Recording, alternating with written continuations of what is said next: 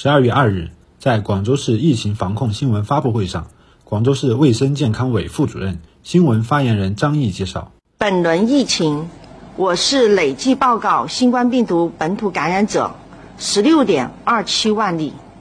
无症状感染者占感染者总数的九成，重症、危重症仅四例，无死亡病例。这说明奥密克戎变异株的致病力和毒力明显低于之前的原始株和关切变异株，这既是奥密克戎变异株的特性，也与人群接种疫苗免疫水平的提高和国家采取的积极预防策略有关。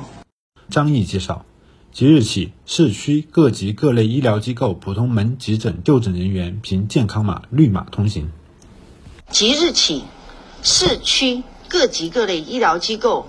普通门急诊就诊人员凭健康码绿码通行；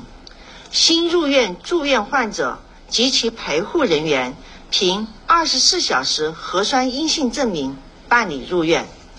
发热门诊尽可能做到应设尽设、应开尽开，充分发挥前期一百一十四家规范化发热门诊的作用。强化发热门诊医务人员配备，